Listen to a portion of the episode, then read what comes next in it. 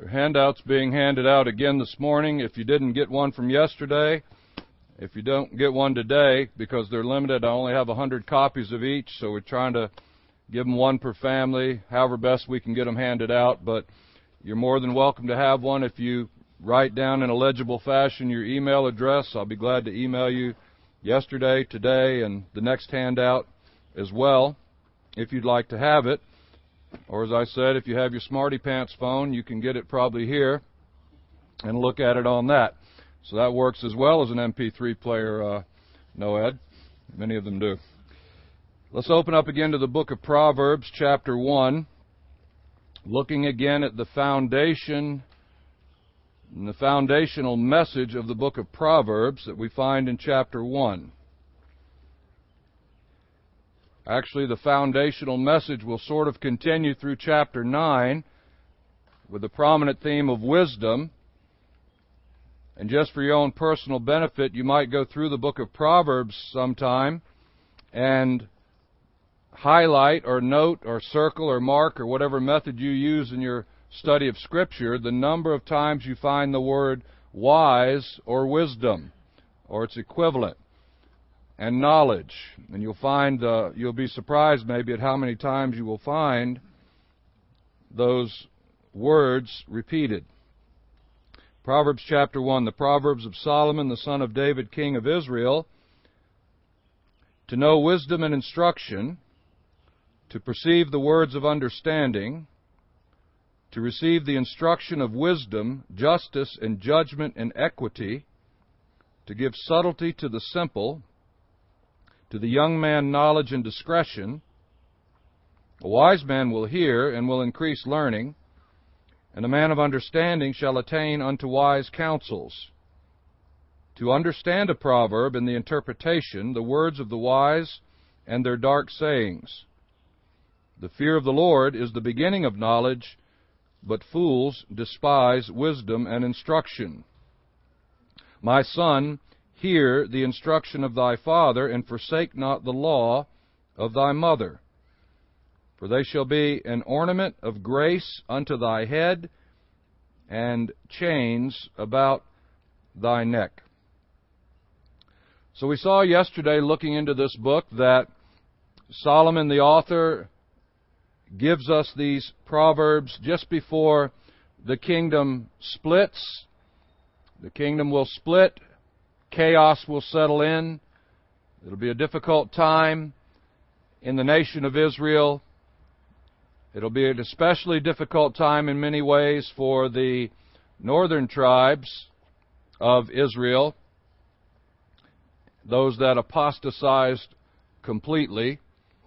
And yet there was given a book that, if applied and if one entered in through the gate that is found, there would be found wisdom to be able to live life in a scene of chaos.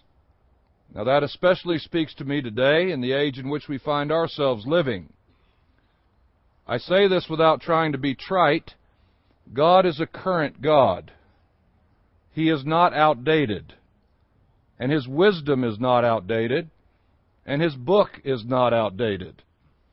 I love that passage in the book of Titus that says that we who have been saved by the grace of God, if we know the Lord Jesus Christ, that the grace of God teaches us to live soberly, righteously, and godly in this present age. Or, as I just sort of paraphrase it in my own thinking, in the now.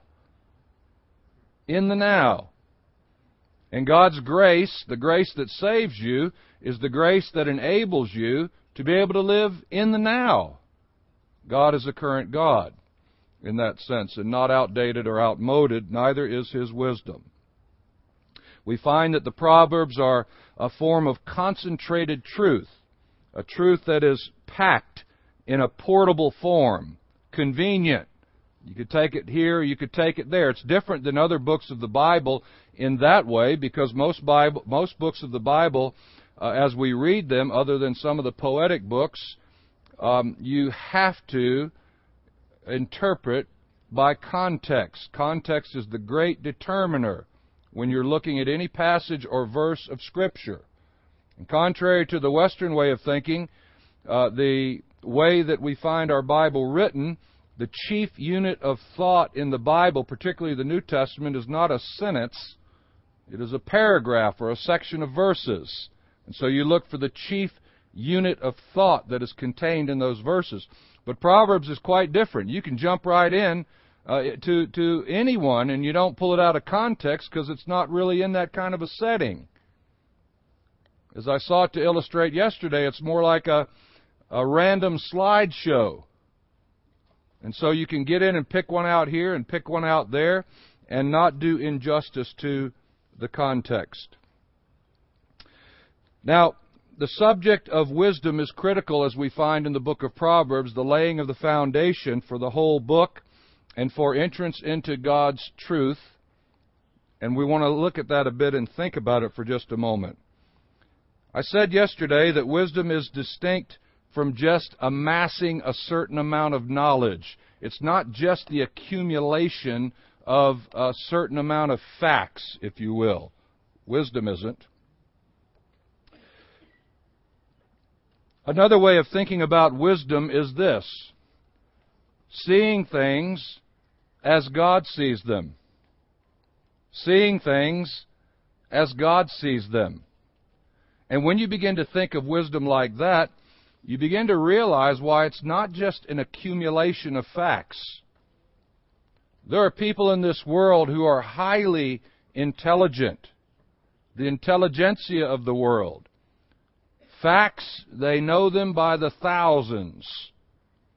They can tackle weighty problems and mathematical equations and all sorts of difficult things, but they, in the biblical sense, are not wise because they don't see things as God sees them. The Bible says, The fool hath said in his heart, No God. It's interesting, I'm told, though I don't know the language myself, that the Latin word for fool is ignoramus. The ignoramus has said in his heart, No God. And it's not an intellectual problem. The fool has said in his heart, There is no God. It's not an intellectual problem. And the Bible is clear on this. Let's just turn for just a moment to the New Testament to the book of Romans. We'll be going back to Proverbs, so you may want to keep your place there. And listen to what the writer to the Romans says in chapter 1. Listen to what Paul says as he analyzes the problem of sin and the problem of man's guilt before God. Mankind who has suppressed the truth of God, who has rejected the light that God has given in conscience and the light that God has given in creation, and he says this in verse 21 of Romans 1 because that when they knew God, they glorified him not as God, neither were thankful, but became vain in their imaginations, and their foolish heart was darkened. Professing themselves to be wise, they became fools.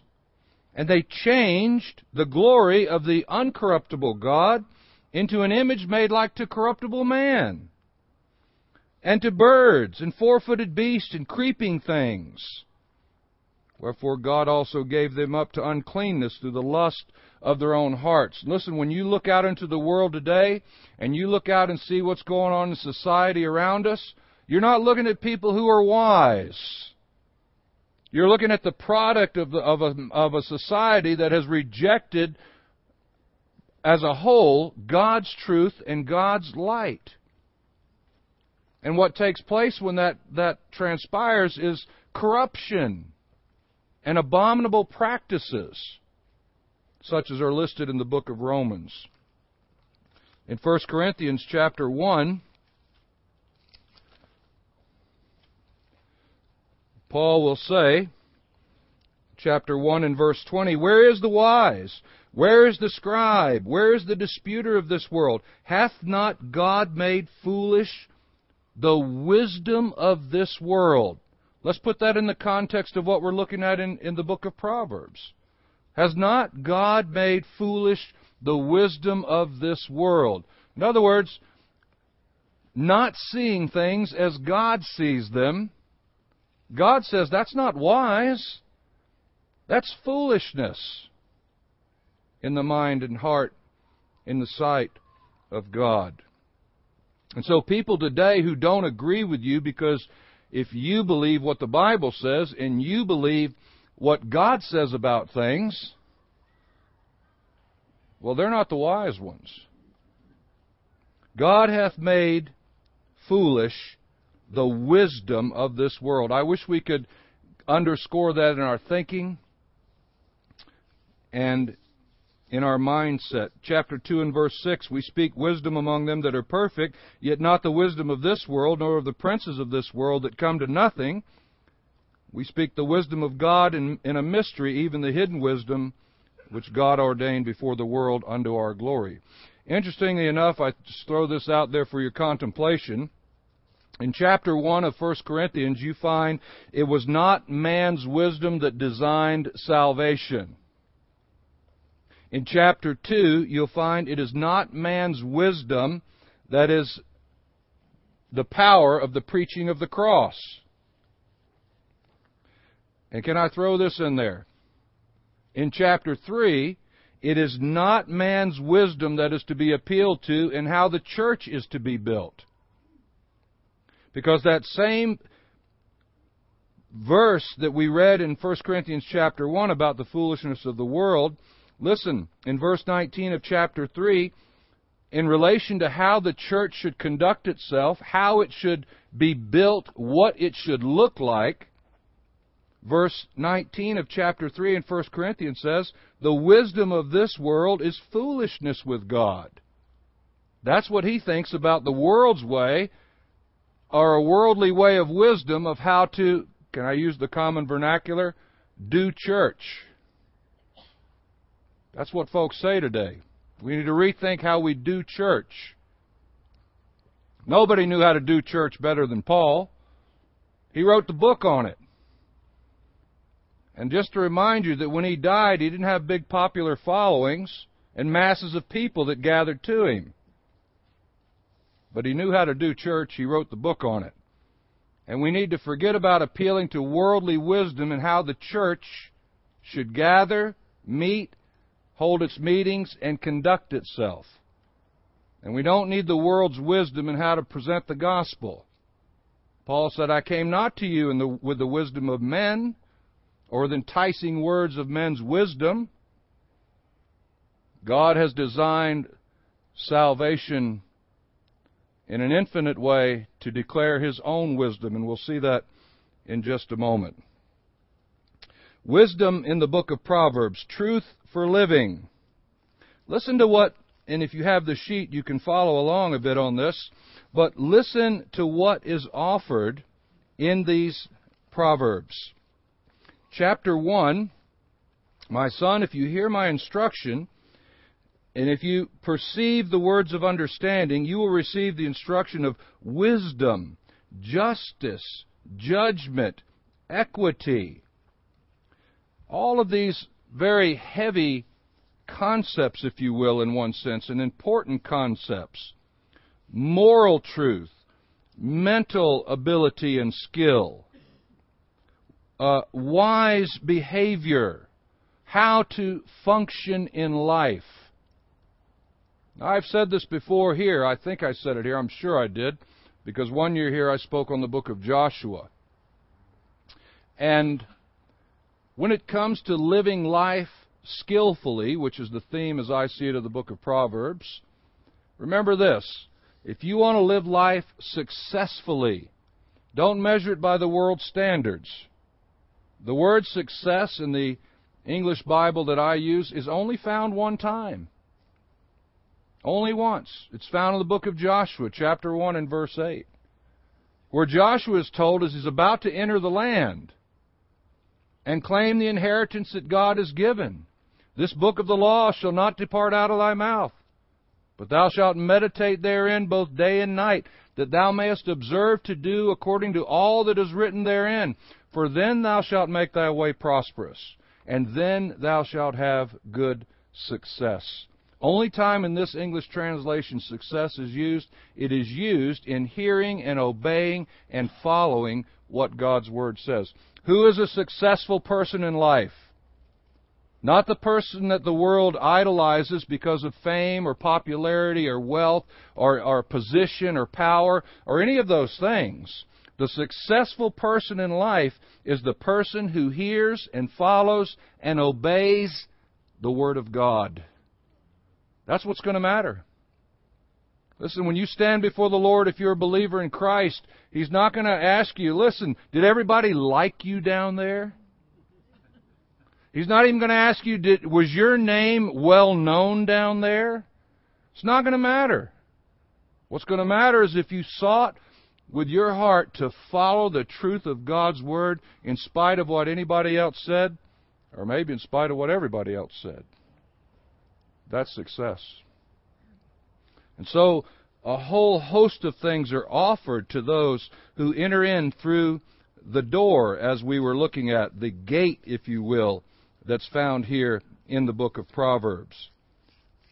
Now let's think about that again, because that's the the entrance point, if you will. I said that chapter 1 and verse 7, as well as chapter 9 and verse 10, provide for us the, the motto of the book of Proverbs and the gate of the entrance into the wisdom that is offered here in this book. The fear of the Lord. The fear of the Lord. That's how we get in on skill for living. We get in through the gate, the entranceway. It begins with a right relationship with the Lord the personal acknowledgement of God in our life that He is the basis for all of our life and all that we do. It means placing ourselves under His authority. It means recognizing Him and His Word as our absolute authority. The fear of the Lord, or reverence for God's authority, respect for God's authority. That's the definition of the fear of the Lord. Respecting God's authority. Look at what verse 5 says. A wise man will hear and will increase learning. Now, don't take that to mean that all you got to do is just listen to more stuff and you'll increase in the kind of wisdom that God's Word offers. Because the word that's used here in verse 5 for hear is the Hebrew word shema. And if you know a little bit about what that means, it means to hear with a view to obeying. One of the key passages for any Orthodox Jewish person is the Shema Israel. Hear, O Israel, the Lord our God is one Lord. Matter of fact, if you ever visit the land of Israel or any Orthodox community, you'll find that they have the little, uh, what are they called? Uh, the mezuzah, Noad, the, that would be on the doorpost of the house. They'll have their phylacteries. And they take literally that passage in Deuteronomy chapter 6 about writing these words upon the doorpost of the house upon, as frontlets before your eyes.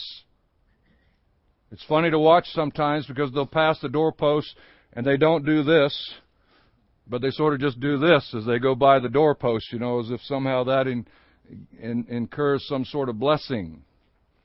But it comes right out of that passage that's so critical. Hear, O Israel, but it's here with a view to obeying. A wise man will increase in learning. How? Because he will, a person will hear with a view of obeying, placing ourselves under God's authority. Wisdom is found not just in hearing, but in obeying the truth of God. That's how you become wise in life. That's how you become skilled in living. The New Testament concepts are very interesting. This is not a lesson in grammar. I'm not a grammarian or grammatician or whatever you call it. Um, I'm non denominational. But anyway, uh,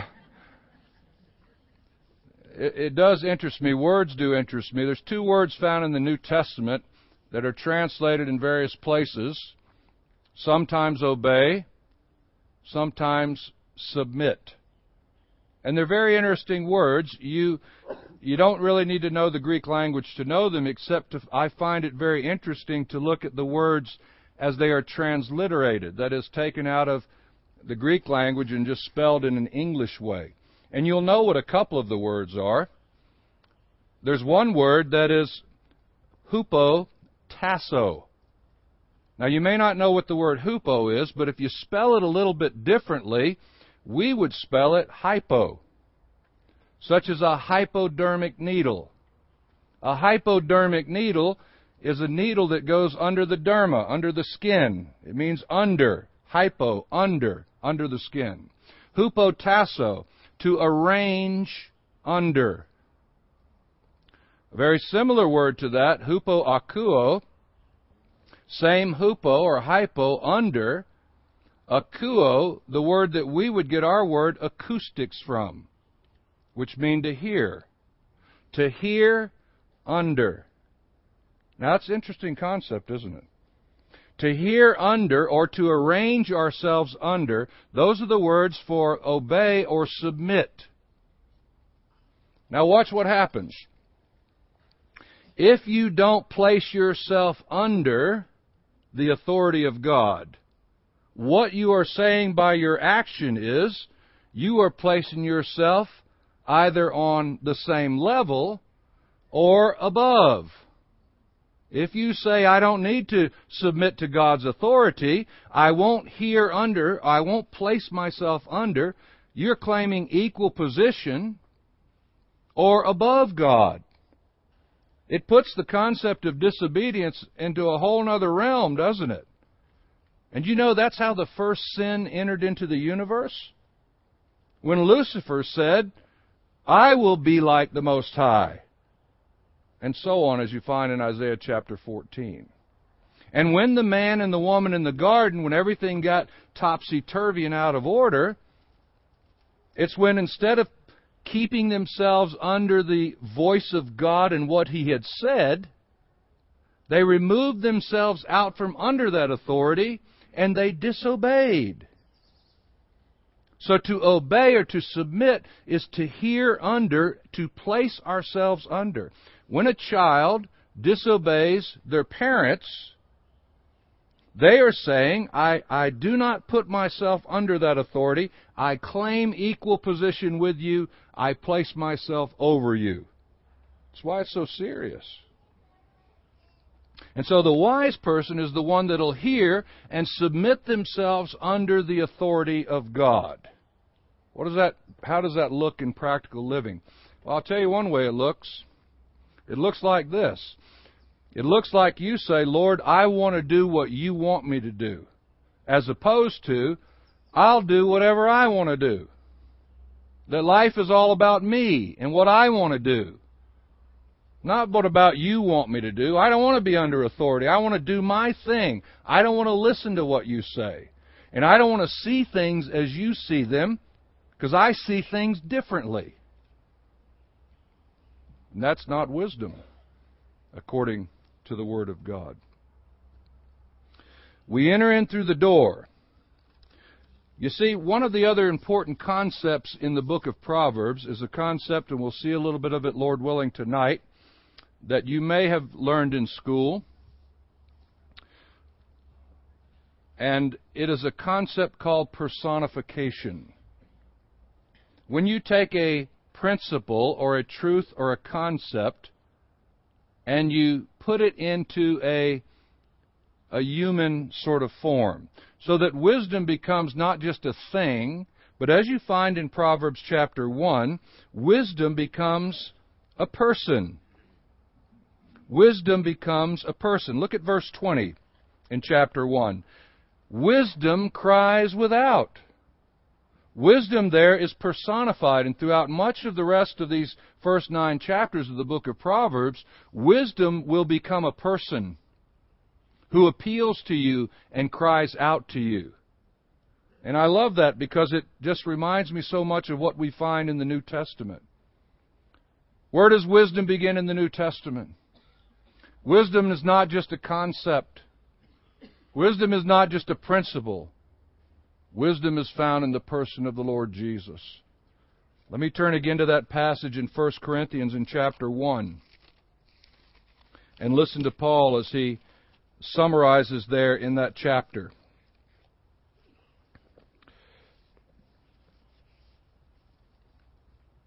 1 Corinthians chapter 1 and verse 30. But of him are you in Christ Jesus, who of God is made unto us wisdom and righteousness and sanctification and redemption. That according as it is written, He that glorieth, let him glory in the Lord. Wisdom, according to James 1 5, comes from God. Wisdom, according to 1 Corinthians 1.30, is found in Christ and through the cross work of the Lord Jesus Christ. The preaching of the cross is to them that perish foolishness, but unto us which are saved, it is the power of God. For it is written, I will destroy the wisdom of the wise and bring to nothing the understanding of the prudent. In the New Testament, wisdom is not just a concept, but more than just a personification of a principle, as you find in Proverbs. Wisdom is found in a person. And the skill for living life, as we've been thinking about in the book of Proverbs, comes as you enter into that relationship with that living person, the Lord Jesus. Christ is made unto us wisdom. God's salvation is wisdom. It's the wisdom of God that has designed it that confounds the wisdom of this world. Who is that truly wise person? It is that one who has come to faith and trust in the Lord Jesus Christ, who died for you and shed his blood, as we were singing about, to forgive your sin and offer you salvation and ultimately take you all the way home to glory. And listen to what chapter 1, verse 30 says. I like to think of it this way. But of him are you in Christ Jesus, who of God is made unto us wisdom. And then from that wisdom flows these three things righteousness, sanctification, and redemption. Righteousness, the fact that we can be declared righteous in the sight of God that takes care of our past. Sanctification, that is the process of which is being worked in you now as a believer in Christ, if you're saved, that's your present. And redemption, according to Ephesians chapter 1 and elsewhere in the Word of God, is not just a past thing, it's a future thing. He's coming to redeem the purchased possession. So wisdom in Christ is made unto us wisdom, righteousness, which takes care of our past, sanctification, which takes care of our present, and redemption, which takes care of our future. It's the total package. How do you get in on it? You come to faith in the Lord Jesus Christ. Why is our world so cockeyed? Why is it so topsy turvy? Why is it in such turmoil? Because they've rejected the truth of God and the wisdom of God that's found in Christ. And by and large, you'll find that uh, the powers and the shakers and the movers of this world that sometimes are idolized as being the truly wise, they're not people who bow their knee in heart and mind to the authority of God's Word and own His Son, the Lord Jesus. Never forget that. Enjoy sports, entertainment as God gives you liberty to do with good conscience and all the rest of it. But just remember, just remember where true wisdom is found. And it's not found out of the mouths of those, ultimately, who don't know God's Son and won't submit to His authority and believe His truth and follow Him. But it is available for all who will. The wisdom to be able to live life that'll carry you all the way through to glory that's found in the Lord Jesus. That's the truly wise. May God bless us to our hearts and from His Word.